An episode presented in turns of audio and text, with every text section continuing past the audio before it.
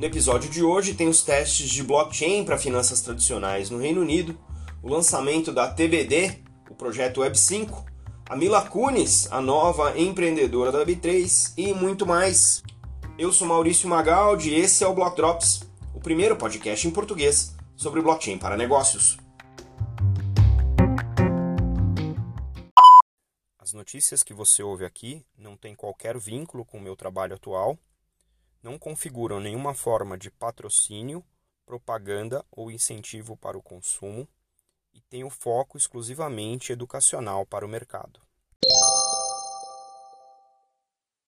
De acordo com algumas manchetes na imprensa do Reino Unido, existe aí a tentativa do governo, especialmente o ministro das Finanças, de começar os testes utilizando tecnologias blockchain para produtos do mercado financeiro tradicional, na tentativa continuada de transformar o Reino Unido num hub de cripto global.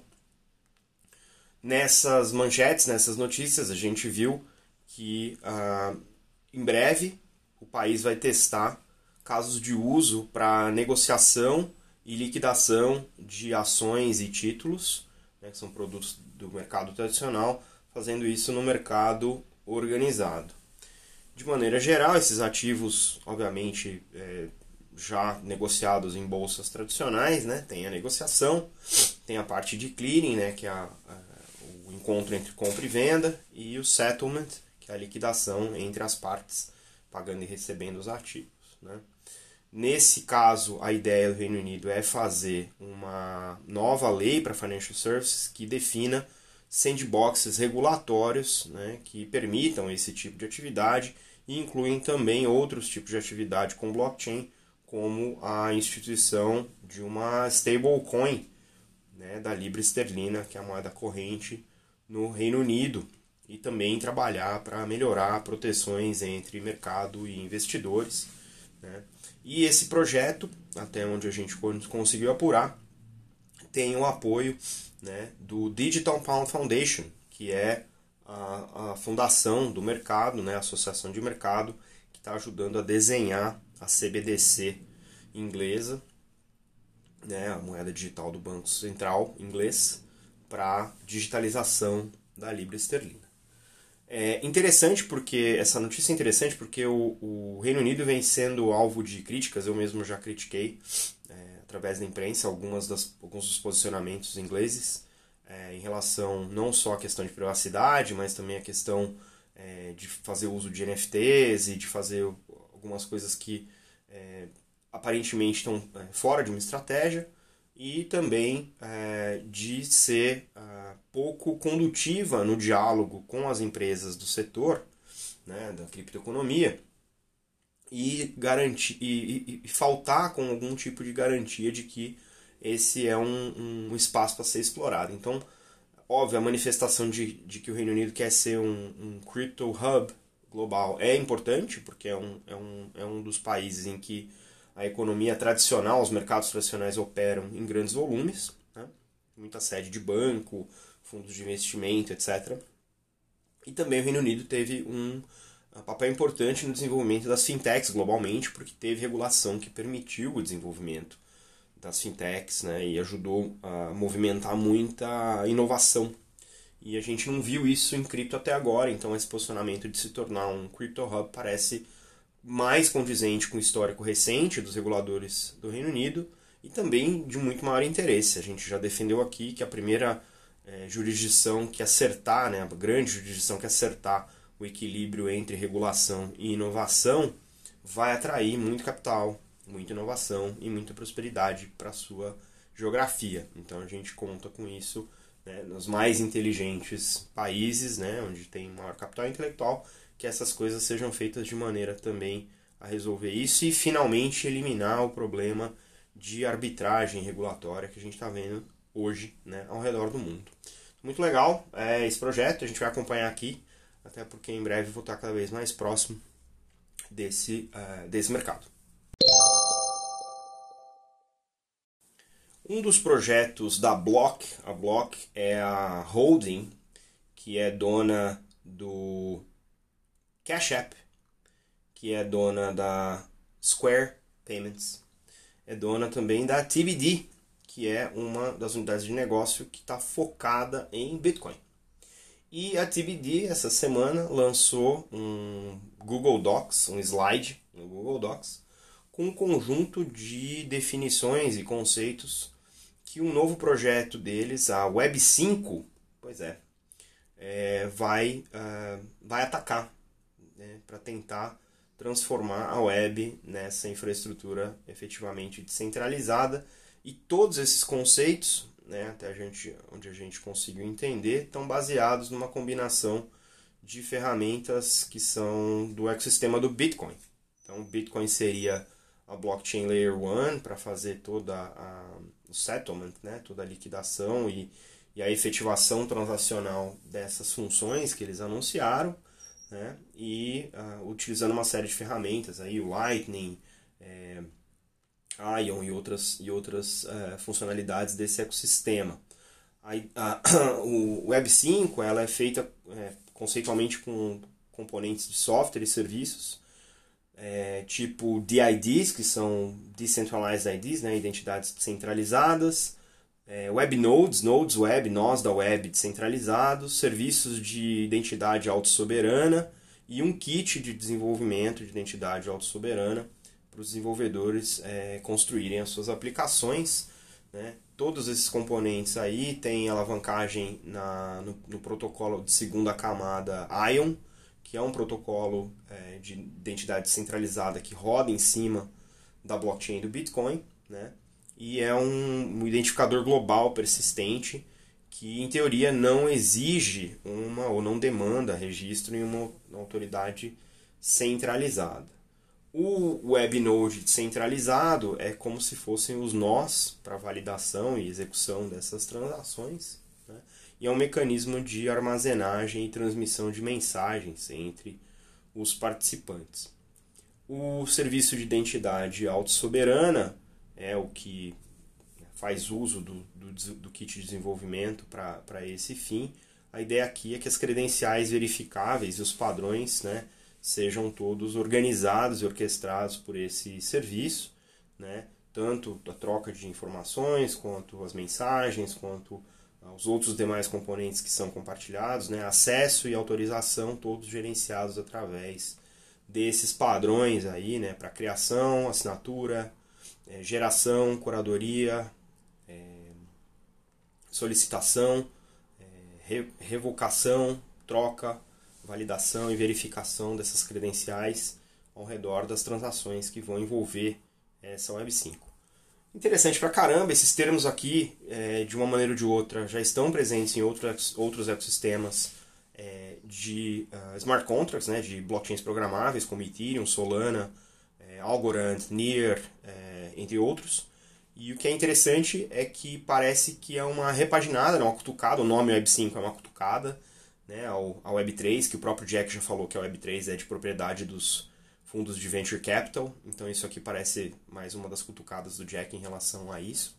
É, muito mais em relação ao ecossistema de Solana, que é altamente concentrado em termos de market cap em fundos de venture capital do que os demais, né? Mas interessante aí essa, esse posicionamento. Uh, a Stacks, que a gente comentou aqui outro dia, já vinha fazendo é, desenvolvimento de, né, de, de ferramentas para desenvolver smart contracts em cima da rede do Bitcoin. Então parece que isso é uma tendência que a gente vai ver aí nos próximos meses e ver quanto que a comunidade de developers realmente né, abraça esses toolkits e quais são os casos de uso que esses toolkits efetivamente habilitam para ver se isso realmente para de pé em cima dessa infraestrutura. De fato, a blockchain da Bitcoin é a blockchain mais centralizada, mas ainda é uma, uma blockchain que tem é, suas limitações técnico-tecnológicas que as demais blockchains mais modernas têm uh, destravado. Então vai ser bem interessante ver essa evolução, porque de fato é uma infraestrutura muito resiliente, né, com bastante é, centralização e pode vir sim a servir de infraestrutura de dados para uh, outros casos de uso mais interessantes, mais dinâmicos. Vamos acompanhar. A gente já reportou aqui outras vezes né, os projetos associados à Web3 da Mila Kunis. E interessante que ela está de novo aí com um projeto agora um pouquinho mais sofisticado do que aquele The Gimmicks, que era mais um jeito de trazer utilidade de NFTs né, para selecionar o destino da série. Agora tem uma, um, todo um universo sendo construído chamado Armored Kingdom né, Armored Kingdom é, um, é uma parceria entre a Mila Kunis e o criador de super-heróis Sharad Devarajan, indiano, que tem aí um, um, uma série de outras obras né, nesse espaço. E a ideia aí é incorporar uh, com tecnologias da Web3 os joguinhos de cole cartas colecionáveis, né, as revistas digitais, animações, filmes, tudo isso construído em cima da blockchain Near, que é uma das blockchains mais modernas, né, e que tem aí pegada neutra de carbono, que é uma das fortalezas aí da Near. E a Near também é uma blockchain com uma comunidade de desenvolvedores bastante sólida. Né. A ideia aqui, obviamente, é lançar o, o comic book, né, o, o gibi, com o número zero, numa, numa edição de NFTs, vai ser é, grátis, é, mintar de graça, né? vai poder emitir de graça esse na rede da NIR.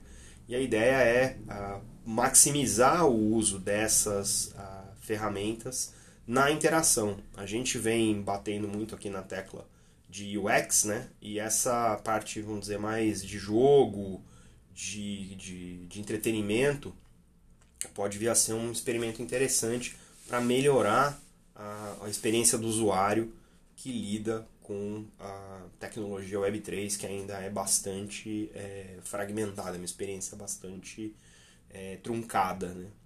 E interessante também que é uma crônica medieval com um reino é, chama Armória, que é um reino de metal, né? E deve ter aí é, muitos desdobramentos, né? porque a própria Mila se considera aí uma, uma gamer inveterada da, do World of Warcraft, de, é, de Catan, e tudo isso ela está trazendo aí essa, essa paixão por jogos, ela está trazendo aí para dentro desse novo projeto, junto com o Devarajan, que tem bastante experiência né, em relação a esse ecossistema. A Marieke Flamand, que é a CEO da Nier Foundation, que é a fundação que é, gerencia né, a, a, governança e o desenvolvimento do protocolo NIR, comentou, e aqui eu abro aspas, estamos empolgados é, por apoiar o lançamento de Armor Kingdom e todas as oportunidades de contação de história que isso vai trazer para os fãs. A Nier é a blockchain perfeita para franquias de entretenimento, pois ela pode suportar várias plataformas, o que é crucial para experiências de multiverso através de mídias diferentes. Nosso foco é a facilidade do uso, que vai permitir aos desenvolvedores entregarem experiências intuitivas por uma fanbase bastante grande. Fecha aspas. Bom, eu estou empolgado com isso aqui, porque eu acho que, primeiro, a Mila já não é uma, não é uma, uma noob nesse mundo de empreendimentos da Web3. A Nier é uma das blockchains que, novas que, que eu tenho acompanhado, que são das mais interessantes, até porque tem essa questão do carbono neutro, né, que é uma das preocupações para quem lida com a disciplina ESG no ambiente das blockchains. E ela, nessa parceria aí né, com, com o Devarajan, pode sim é, gerar aí grandes experiências. Né, e vamos, vamos ver se isso aqui realmente decola, porque não é o primeiro projeto dela, não é a primeira o primeiro universo aí do Devarajan e obviamente a NIR está em franca expansão enquanto ecossistema de desenvolvimento ter um projeto mainstream desse, é, desse porte ajuda a atrair também é, os desenvolvedores e os empreendedores para essa blockchain.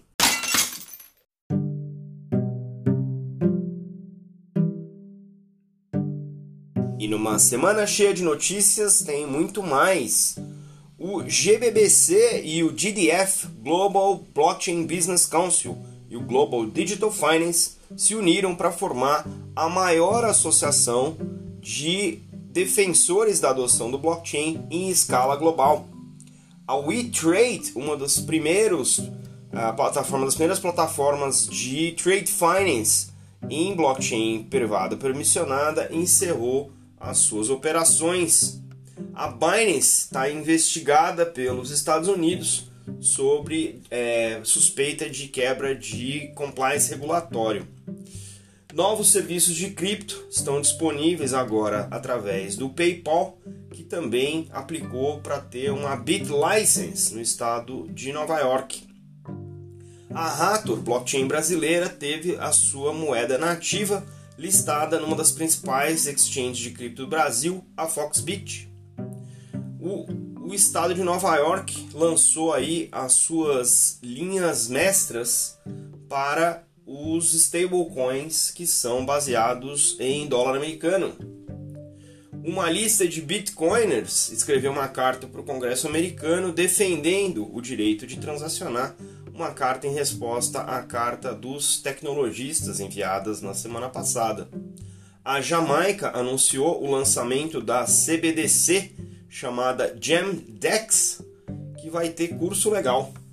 E a VeChain lançou uma parceria com o UFC para vários casos de uso utilizando blockchain.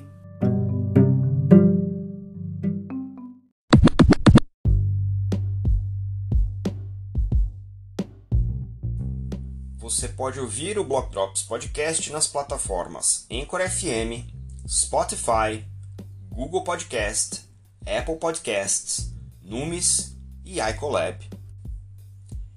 Entre em contato conosco através do Instagram, Block Drops Podcast, no Twitter, Block Drops Pod e por e-mail, blockdropspodcast.gmail.com.